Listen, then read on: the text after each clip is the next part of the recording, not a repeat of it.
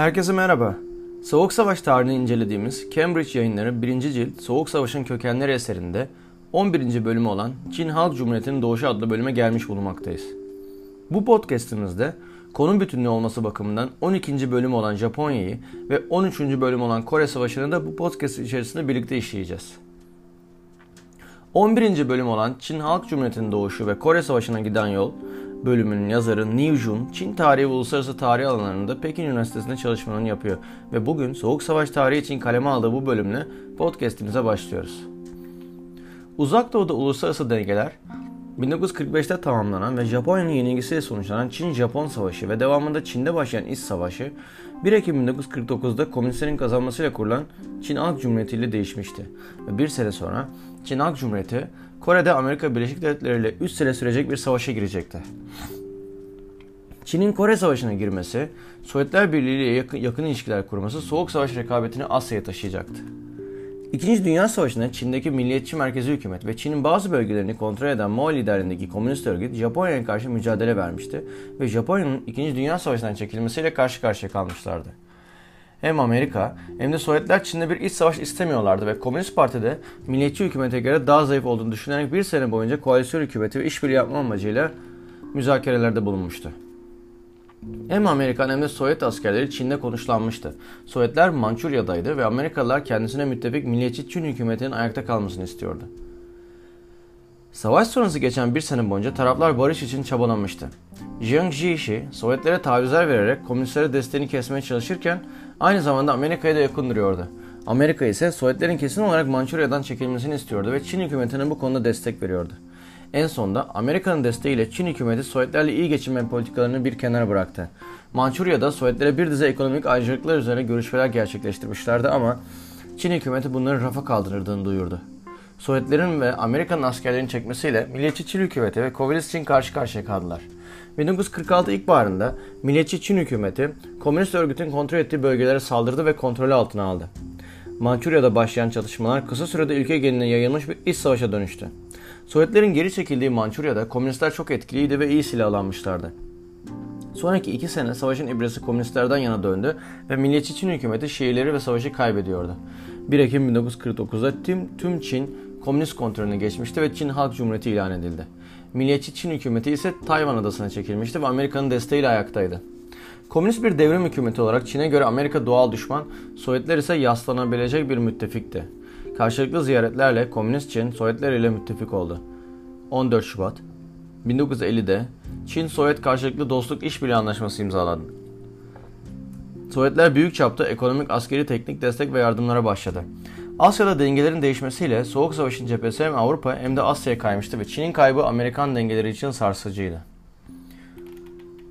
Bu değişimden faydalanmak isteyen Kuzey Kore, Güney Kore'ye 25 Haziran 1950'de saldırarak Kore Savaşı'nı başlattı.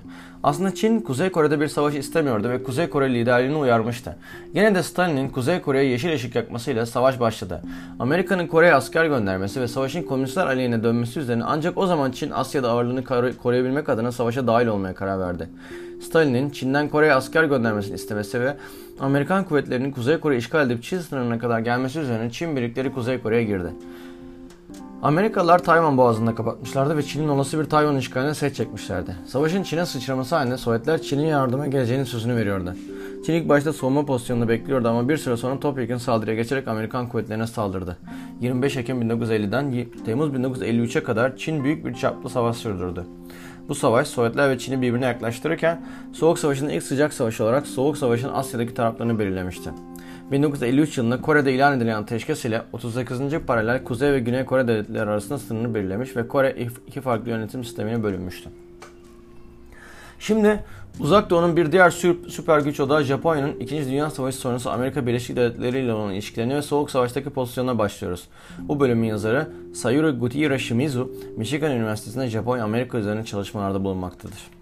Tarihler 14 Ağustos 1945'i gösterdiğinde Hiroşima ve Nagasaki atom bombası saldırılarının şokunu yaşayan Japonya savaşı kaybettiğini kabul ediyor ve resmen teslim oluyordu. Japonya 1895'ten beri kontrol ettiği sömürgelerini kaybederken aynı zamanda tarihinde ilk kez yabancı bir güç tarafından işgal ediliyordu. General Douglas MacArthur işgal komutanıydı. Amerika atom bombalarının gücü sayesinde yeni dünya düzeninin tartışmasız lider olmuştu. Öncelikle Japonya'nın pasifize edilmesi ve demokratikleşmesi amaçlanmıştı. Ama önce Avrupa'da Sovyetlerle yaşanan gerginlikler, daha sonra Çin İç Savaşı'nın komünistlerin kazanması ve Kore Savaşı Soğuk Savaş denkleminde Japonya'yı kritik bir noktaya getirecekti. 1945-47 yılları arasında Japonya'da militarist yönetimle bağı olan siyasetçiler, gazeteciler, akademisyenler soruşturma geçirdi. İki eski başbakan dahil 7 kişi idam edildi. Amaç Japon savaş makinesinin bir daha tehdit olmaması ve Japonya'nın demokratik düzene adapte edilmesiydi. İşgal komutası do- doğrudan idareye ele almak yerine mevcut bürokrasi ve Japon imparatorunu kullanarak dolaylı olarak yönetiyordu. Özellikle Japon halkını kışkırtmamak adına imparator herhangi bir soruşturma yapılmamıştı. Japon halkı militarist yönetimden önce batılı hayat tarzına ve kültürüne aşinaydı ve işgal demokratikleşmeye hız kazandırmıştı. Sonraki yıllarda Amerikan kültür tarzı Japonya'da büyüyecekti. İşgal dönemini ikiye ayırıyoruz. Japon gücünün ve etkisinin azaltıldığı, yargılamaların olduğu 1945 ile 1947 yılları arasındaki ilk dönem ve reverse course dediğimiz 1947-51 yılları arasında Japonya'nın güçlendirilmeye başlanıldığı dönem. İlk dönem içerisinde Japon ağır sanayisinin tasfiye edilerek Japonya'nın zarar verdiği işgal ettiği ülkelere götürülmesi dahi düşünülmüştü. Ancak Soğuk Savaş'ın ayak seslerinin duyulmaya başlamasıyla politikalar tam tersi bir istikamete çevrildi ve Japonya'nın uzak doğuda batı çıkarlarının güçlü bir kalesi olmasına karar verildi ve Japon ekonomisinin güçlendirilmesi politikasına girişildi. 17 Mart 1947'de General MacArthur bir basın konferansında işgali demokratikleştirme ve silahsızlandırma hedefleri başarıyla tamamlandı ve ekonomik kalkınmanın başlanıldığını ilan ediyordu bir barış anlaşması yapılacak ve işgal sona erecekti. Amerikan mali uzmanlarının desteğiyle, bütçe planlamasıyla ve Japon primi yenin düşük tutularak Japon dış ticaretinin arttırılması hedeflenmişti ve Japonya uluslararası ticaret sistemine dahil olacaktı. 1947'de MacArthur işgalin sona ereceğinin sözünü vermişti ama sonraki 3 sene içerisinde Amerika'nın komünizmle mücadele edeceğini deklar ettiği Truman doktrini, Çin İç Savaşı ve Kore Savaşı dengeleri değiştirmişti. Komünizmin etrafının sarıldığı containment politikası ve Batı demokratik sisteminin Asya'daki en önemli stratejik kalesi Japonya olmuştu. Japonlar Amerikan askeri varlığından memnundular ve güvenlik kaygısı olmadan Amerikan koruması altında gelişmelerini sürdürebilirlerdi. Amerika'ya askeri üstel verilmesini koz olarak kullandılar. 8 Eylül 1951'de Japonya San Francisco Barış Anlaşması'nı imzaladı. Japonya savaş tazminatı ödemiyor, askeri, siyasi ve ekonomik herhangi bir sınırlamaya tabi tutulmuyordu. Japon, Okinawa adasına süresiz süreyle bir Amerikan askeri üssü kurulmuştu. Ve barış anlaşmasına Çin katılmamıştı ve Sovyetler dahil birçok komünist ülke imzalamayı reddetmişti. Amerika'nın baskısıyla Japonya Çin yerine Çin'in temsil ettiği gerekçesiyle Tayvan ile ayrı bir barış imzalamıştı. Kore Savaşı'nın patlak vermesiyle Amerika Japonya'dan silahlanmasını istedi. 75 bin iç güvenlik personeli ve 8 bin sahil güvenlik personeli çalışmaya başladı. 1952'de 110 bin asker vardı. Gene de Japon siyasetinde pasifistlerin ağırlığı daha büyük bir orduyu ve askeri harcama izin vermiyordu. Amerika'nın ısrarlarına rağmen Japonya savunma bütçe ayırmak istemiyordu ve ekonomik büyümeye odaklanmıştı. 1954'ten sonra hem Vietnam hem de Kore'de ilan edilen ateşkesler Japonya üzerindeki baskıyı hafifletti. Japonya, Amerikan güvenlik şemsiyesi altında kendini koruma altına almıştı. İlerleyen yıllarda Japonya'nın Dünya Tarifler ve Gümrük Birliği'ne alınması, batıdan teknoloji transferi, Çin'den ve daha sonra yakın Doğu Asya'dan tedarik ettiği doğal kaynakları etkili sanayi üretimiyle katma değere çevirmesiyle Amerikan pazarını bile domine edecek konuma getirecekti. Amerika ile iyi ilişkiler kuran Başbakan Yoshida'nın görevinden ayrılmasıyla Japonya'da nötralizmi yani tarafsızlığı savunanların sesleri yükselmeye başladı. 1954'te yaşanan bir olayda Japon balıkçıların Amerikan Amerika Bikini Adaları'nın hidrojen bombasını test ederken serpintiden etkilenerek ölmeleri üzerine toplumda Hiroşima ve Nagasaki'nin anıları canlandı ve anma dernekleri kurulmaya başlandı ve toplumda nükleer silahlara karşı bir tepki kampanyası etkili oldu. Amerika'nın karşı çıkmasına rağmen am madde bakımından önemli bir kaynak olan Çin ile ticaret anlaşması yapıldı. 1955 Bağlantısızlar Hareketi Bandung Konferansı'na davet edilen Japonya, kalabalık bir heyetle katılım gösterip Çin ile yakın ilişkiler kursa da sonuçta bir Amerikan müttefiki olarak görüldüğü için benimsenmedi. Japonya'nın 1955 yılında Birleşmiş Milletler'e üye olmak için yaptığı başvuru Sovyetler tarafından veto edildi. Bunun üzerine Japonya Sovyetler ile diplomatik ilişki kurmaya başladı. İkinci Dünya Savaşı'nın sonunda Sovyetler tarafından işgal edilen Kuril Adaları ile alakalı müzakere etmeye başladılar. Bu dört adanın iki tanesini Japonya'ya geri vermeyi teklif eden Sovyetler karşılığında iki tanesinin de kendisine kalacağını kabul ettirecekti. Amerikalılar bu teklife sert bir şekilde karşı çıkarak böyle bir şey olur, olursa Okinawa adasını Amerika'nın ilhak edeceğini söylediler ve bu pazarlıkta rafa kalkmış oldu. Bunun üzerine Japonya Kuril adalarından bahsetmeden Sovyetler ile bir barış imzaladı. Karşılıklı elçi atadılar ve Japonya Birleşmiş Milletler'e iyi oldu. Şubat 1957'de iktidara gelen Japon Başbakan Kishi ile Amerika ile ilişkiler iyileşme yoluna girdi. Kishi'nin önceliği 1951'de Amerika ile imzalanan güvenlik anlaşmasını revize etmekti. Bu anlaşmada Amerika Japonya bir iç karışıklık olduğunda ülkeye müdahale edebiliyor, istediği gibi Amerikan askerlerini ülkeye yerleştirebiliyor ve çıkarabiliyor ve Japonya'ya savunma tahdidi vermiyordu. Yani istediği gibi Japonya'yı kullanarak savaş yürütebilirdi ama Japonya'ya saldırı, olur, saldırı olursa savunmak zorunda değildi. 1960'da Japonya'nın isteğini üzerine ve Japonya'nın Sovyetlere ve sol ideolojiye yakınlaşmasını engellemek için bu bahsettiğim maddeler değiştirildi ve Amerika Japonya'ya savunma garantisi verdi.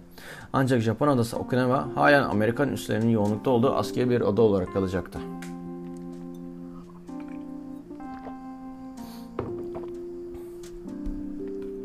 Şimdi hem Çin'i hem de Japonya'yı incelediğimize göre 13. bölüm olan Georgia Üniversitesi'nden Kore Savaşı üzerine uzman William Stucken yazdığı Kore Savaşı başlıklı bölüme başlayalım. Kore Savaşı Soğuk Savaş'ın başlangıcında hem Kore tarihi hem de dünya tarihi bakımından çok önemliydi. Bu savaş ile Soğuk Savaş'ta kamplaşmalar belirlenmiş, Çin'in komünist bloğu geçmesiyle Amerika uzak doğu bölgesindeki etkisini arttırmış ve bölgedeki dengelerini koruyabilmek adına Vietnam Savaşı'na kadar giden politikalarını uygulamıştır. Ve Kuzey Kore'nin politikaları bugün halen dünya gündemini belirlemektedir. Kore, 1850'den itibaren kendini dünyaya açmıştı ve büyük güçlerin rol kapmaya çalıştığı bir arena haline gelmişti. 1910'da Japonya tarafından tamamen işgal edildi. Geçen yıllarda kuzeyde komünist gerilyalar çalışmalar girse de Japon hakimiyeti devam etmekteydi. İkinci Dünya Savaşı'nda Japonya'nın yenilmesi üzerine hem Amerikan hem Sovyet askerleri Kore'ye ayak bastılar. Sovyetlerin Kore Yarımadası'na güneye ilerlemesinden çekinen Amerika, Stalin'e 38. paraleli sınır olarak önerdi ve Stalin'in kabul etmesiyle Kore iki kontrol bölgesine bölündü. Kuzeyde kendi kontrol bölgesini sağlamlaştırmak isteyen Sovyetler, Kuzey Kore şehri Pyongyang'da doğmuş ama çocukluğundan beri Çin'in Mançurya bölgesinde yaşamış, Çin Komünist Partisi'nde Japonya'nın Mançurya işgaline karşı mücadele vermiş ve 1941'de Sovyetlere gelip eğitim almış olan Kim Il-sung Sung'u Sovyet üniformasıyla 1945'te Kuzey Kore'ye geri gönderdi ve Kore Komünist Partisi'nin liderliğini verdi. Ve geçici hükümet olarak Kore Halk Komitesi'nin lideri de Kim Il-sung olmuştu. Güneyde ise Kim Koo ve Syngman Rhee Kore Cumhuriyeti olarak hükümet kurmuşlardı. Komünistlerin kendi aralarında örgütlenmesi, olası bir koalisyonun çözümsüz kalması Kore siyasetini polarize etmişti. Avrupa'da Soğuk Savaş'ın belirginleşmesiyle Kore'de de bölüm, bölünme belirginleşti. 1948'de güneyde yapılan seçimleri kazanan Syngman Rhee Kore Cumhuriyeti'ni ilan etti. Hemen ardından kuzey bölgesi Kore Halk Cumhuriyeti'ni ilan etti. İki devletin de isminde kuzey veya güney ibaresi yoktu. Çünkü tüm Kore'nin tek devlet iddiaları vardı. Kuzey Kore gerilla faaliyetleri ve güneyde gizli örgütleri destekleyerek güneye karşı saldırılarına başlamıştı. Stalin topyekun bir kuzey saldırısına henüz izin vermiyordu. Çin'de komünist devrimin gerçekleşmesi, Amerikan askerlerinin güneyden çekilmesi üzerine Kuzey Kore lideri Kim Il-sung Stalin, Stalin'den bir kez daha saldırı için ona istedi.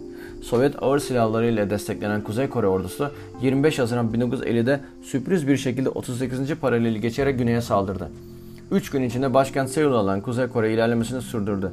Sovyetlerin Birleşmiş Milletler Güvenlik Konseyi'ni veto ederek gelmediği toplantıda geçirdiği bir kararla Amerika Kore'ye uluslararası bir askeri destek birliği getirme kararını verdi. Ve Kore Savaşı 4 aşamadan oluşur. Kuzey Kore'nin saldırdığı ve en güney ucuna kadar ilerlediği ancak Amerikan hava üstünlüğü ve Amerikan askeri desteğiyle bu sandı durdukları birinci aşama Birleşmiş Milletler Barış Gücü askerlerinin de katılımıyla Kuzey Kore'nin çekildiği, Güney Kore'nin ilerlediği ve 38. paralelden kuzeye geçtiği, Çin sınırına kadar ilerlediği ancak Çin'in 300 bin asker göndermesiyle sonuçlanan ikinci aşama ve Çin'in savaşa girmesiyle başlayan kanlı çatışmaların yaşandığı üçüncü aşamada Çin Seul'u işgal eder ve zorlamaktadır. Birleşmiş Milletler'de diğer ülkelerin vetoları yüzünden Çin'e karşı yaptırımlar uygulanamaz. MacArthur'un görevinden alınmasından sonra toparlanan Amerikan kuvvetleri Seul'u kurtarır ve savaş 38. paralel civarında kilitlenir. Ve dördüncü aşamada Amerika ateşkes için görüşmelere başlar ve beraberlik noktasına gelen savaş nihayet 27 Temmuz 1953'te imzalanan ateşkes ile sona erer ve taraflar 38. paraleli aralarında sınır olarak belirler.